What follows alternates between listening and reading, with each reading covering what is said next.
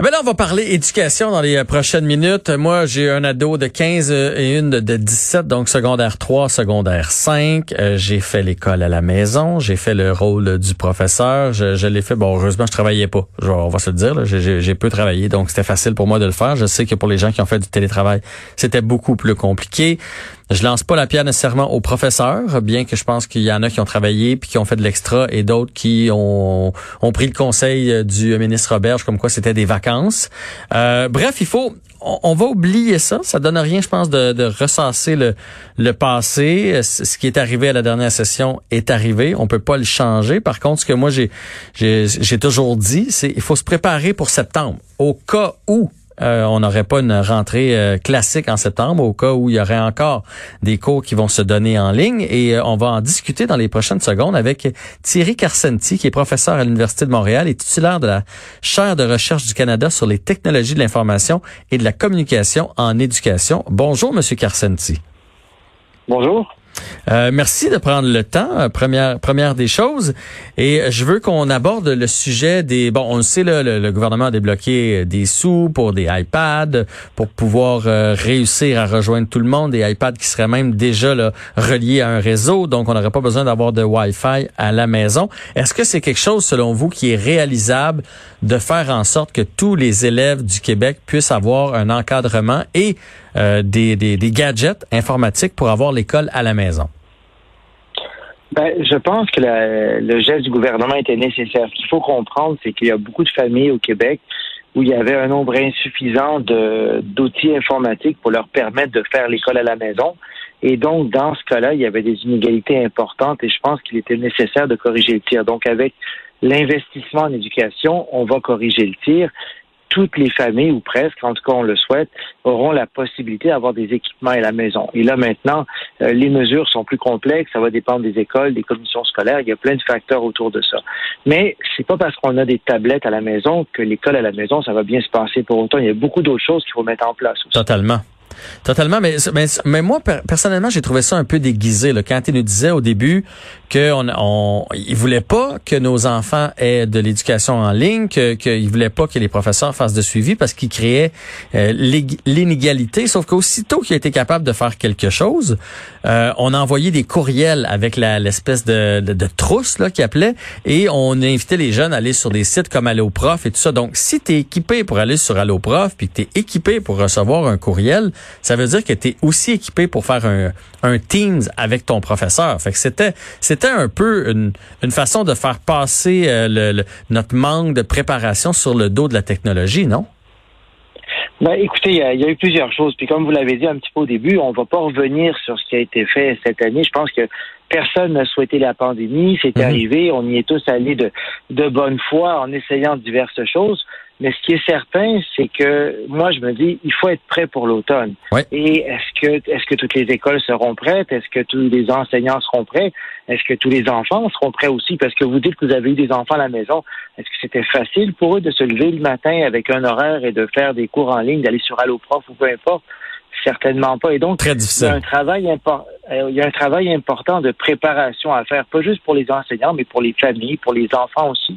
Et je me dis, je pense qu'il faut profiter de, de ce moment d'accalmie de la pandémie pour se préparer. Pas attendre que la pandémie revienne en octobre, puis on referme les écoles et encore une fois, on n'est pas prêt. Et moi, je pense que c'est vraiment important. Et beaucoup de pays se, se préparent dès maintenant, justement, Personne ne la souhaite, la pandémie, encore une fois. Hier au Québec, on n'a que des bonnes nouvelles. Tout le mhm. monde était content. Mais quand on regarde ce qui se passe chez nos voisins du Sud, on se dit, OK, c'est pas parti encore. Et l'Organisation mondiale de la santé, ce qu'elle dit, c'est qu'actuellement, il y a des records de cas euh, à travers le monde. Donc, c'est loin d'être parti. Je me dis, au Québec, si on regarde notre, province, qu'est-ce qu'on pourrait faire? Ben, à ce moment-là, il y aura un grand travail parce que il faut pas se le cacher. Le fait de donner des équipements, on va régler en partie un problème. Mais donner ça à un enfant, tout le monde, ils vont pas aller sur Alloprof par défaut, ils vont aller sur Netflix, ils vont aller sur les réseaux sociaux, ils vont vouloir faire d'autres choses. Mais voilà, alors il faut une formation pour les jeunes, il faut une formation pour les enseignants, et il faut travailler, je pense, avec les familles aussi pour être certain que ça se passe bien. Ce serait une erreur de croire que en investissant 150 millions dans l'équipement, tout va bien se passer après. Et je sais qu'au Québec, il y a beaucoup d'écoles, il y a beaucoup de commissions scolaires qui déjà commencent à réfléchir pour mettre en place justement des formations pour les enseignants, euh, des, espèces de formations pour les familles, pour les parents, pour les enfants, pour leur expliquer qu'est-ce qui arrive si jamais la pandémie revient. Et ça, c'est une bonne pratique. Il faut s'inspirer de ça.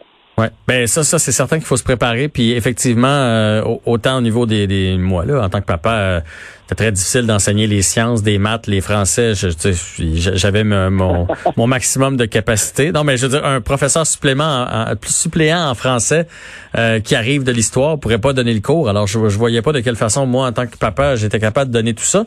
il faut, il faut s'améliorer partout, mais moi, je pense que ça passe par le suivi. Je ne sais pas ce que vous, vous en pensez, mais demander à un ado, et même, je dirais, demander à un être humain de faire un travail, peu importe lequel. On va prendre l'exemple de cinq pages de mathématiques, des fractions, mais en disant, il n'y a jamais personne qui va le regarder, puis il n'y a jamais personne qui va le corriger. C'est très, très, très difficile de se motiver et de le faire euh, au, à 100% de ses capacités. Écoutez, vous avez tout à fait raison là-dessus. Nous, on a eu la chance, on a profité de cette période-là aussi pour réaliser une enquête auprès de parents, auprès d'élèves aussi. On a eu plus que 10 000 participants qui ont participé à l'enquête. Et ce que l'enquête révèle, c'est que les jeunes, ils ont rapidement appris, c'est que ça voulait dire quoi facultatif. Quand n'es mhm. pas obligé, qu'est-ce qui arrive? Ben, on le fait pas.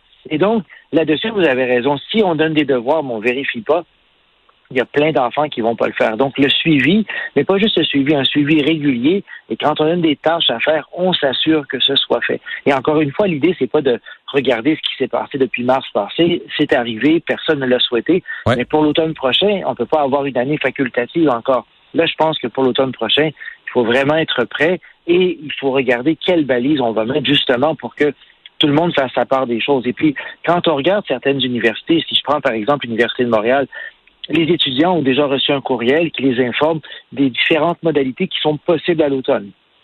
En présence, comme le souhaitait le ministre Roberge, à distance si jamais la pandémie revient, ou peut-être quelque chose entre les deux. Mais dès maintenant, on informe les étudiants des modalités de comment ça va se passer. Je pense qu'au primaire et au secondaire, ils sont plus jeunes, euh, ils manquent plus d'autonomie. Il faut aussi dès maintenant commencer à les informer de qu'est-ce qui va se passer pour l'automne. Vous savez, ça rassure les parents, ça rassure les enfants, ça va même rassurer les enseignants d'avoir une idée un peu plus de comment ça pourrait se passer si jamais la pandémie revient. Et je pense qu'on ne peut pas attendre que ça revienne. Il faut commencer nos efforts de travail dès maintenant.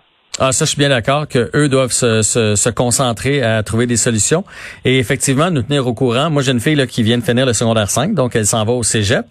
Et euh, ben là, on est dans est-ce qu'on achète une voiture ou on n'achète pas une voiture? Parce qu'elle n'a pas besoin de voiture si euh, l'école se fait à, la maison. Puis je me souviens moi quand j'étais jeune, euh, j'arrivais d'un petit village, euh, fallait aller à l'école à Trois-Rivières, donc c'était dans des pensions ou c'était dans des appartements. Fait que ça aussi là, tu sais, je veux pas payer un appartement pour mon enfant qui va au cégep si jamais finalement le cégep se fait en ligne. Fait que oui, on va devoir être tenu au courant. Vous commenceriez par où vous pour pour réussir euh, à, offrir, mettons, mettons qu'on se dit un, parce que moi je crois pas aux tous les étudiants à l'école en septembre, cinq jours sur cinq, du primaire jusqu'à l'université. Vous commencez, ça serait où vos points les plus importants, sur quoi miser pour avoir une belle entrée du côté euh, de académique en septembre? Ben, moi, je pense d'abord que l'information est importante et puis il faut préparer les gens à plusieurs scénarios parce que euh, dans l'idéal des mondes, on a trouvé un vaccin, tout le monde est vacciné, mais on sait que ça n'arrivera pas. Alors donc, on oublie ça tout de suite. Et donc, oui, une rentrée pour les plus jeunes. Euh, actuellement, ce qu'on a pu voir dans le milieu scolaire, c'est que les régions où la rentrée a eu lieu, ça s'est relativement bien passé. On dit relativement parce qu'encore une fois, ça n'a pas été parfait partout, mais relativement bien passé. Ça veut dire que le réseau scolaire est prêt pour ça. Mais dans les universités, dans les cégeps, écoutez, quand on regarde le monde qu'on voit à la pause dans les cours et tout, ça sera impossible de respecter la distanciation sociale. Qu'est-ce qu'on fait? Est-ce qu'il y aura le port du masque? Et moi, je pense qu'il faut réfléchir dès maintenant à ces divers scénarios et peut-être informer la population les étudiants du cégep comme votre fille, euh, de leur dire voici les possibilités pour l'automne. Et malheureusement, je pense qu'il n'y a personne qui voudra se mouiller en disant euh, il n'y a pas besoin de voiture à l'automne, ça sera à distance. On ne peut pas le savoir encore. Dans l'idéal des mondes, ce serait en face à face. Mais je doute fort qu'on arrive à mettre tout le monde en face à face au Québec à l'automne. Il y aura des modalités différentes, mais encore une fois, il faut se préparer pour ça. Et je pense que c'est dans le travail de préparation qu'il est possible de faire quelque chose parce que votre fille, plus tard, peut-être qu'un jour, elle dira à ses enfants qu'elle a eu son diplôme de secondaire 5 grâce à un pangolin, mais au-delà de ça, euh, ce serait bien qu'elle puisse poursuivre ses études au-delà du secondaire 5 et qu'elle puisse euh, apprendre au cégep aussi, pas juste s'arrêter là-dessus comme ça. Ben euh, oui, ben la mienne n'a pas le choix là. c'est fortement conseillé à la maison, mais on a on a juste à penser à, ceux qui aiment moins l'école ou qui ont peut-être moins de facilité puis qui y songeaient peut-être déjà à, à, décrocher comme on dit en bon français. Puis il y a rien de pire que de commencer à travailler, de commencer à avoir des sous. Euh, puis ça, pour certains là, parce que bon, je le sais, il y en a qui vont dire qu'ils sont allés à l'école, mais moi je vous le dis, là, mes enfants sont en congé depuis le 12 mars. Euh, fait que ça, ça, fait un long congé puis ça va être difficile pour certains de rattraper après. Ah, ça, ça va être très vous savez, ça va être très, très difficile. L'enquête qu'on a faite, là, tous les jeunes qu'on a interrogés nous l'ont dit. En fin d'année, de façon normale, la motivation diminue un peu. Il fait beau comme aujourd'hui, la motivation diminue, mais avec la pandémie, la motivation a vraiment diminué de façon très importante pour un très grand nombre d'apprenants au Québec. Alors imaginez-vous là des élèves qui sont entre guillemets en congé depuis la mi-mars, quand ça va être le temps de reprendre les cours à la mi-août, à la fin août, là, ça va être difficile pour eux de se réhabituer à ça. Alors, je pense qu'il y a un travail de préparation aussi à faire chez les familles, euh, chez les jeunes aussi, à universitaires, cégep et plus jeunes aussi. Donc, il faut se préparer pour ça. Il faut se préparer à divers scénarios. Et, moi, c'est vraiment le message que je donnerais. L'idée, c'est on peut pas attendre que ça nous retombe dessus. Moi, je pense qu'à ce moment-là, les parents qui étaient inquiets, ils pardonneront pas deux fois. Là, écoutez, là, là non, non, ça c'est sûr. Et là, cet automne, il faut être prêt. Les équipements, c'est une première étape nécessaire. C'est vraiment important. Vous l'avez dit tantôt chez vous, votre fille, je suis certain qu'elle n'avait pas de problème pour se connecter, mais il y a des familles qui n'avaient pas d'équipement. Là, maintenant, on règle ça, mais il faut dépasser ça. Il faut aller bien plus loin que ça.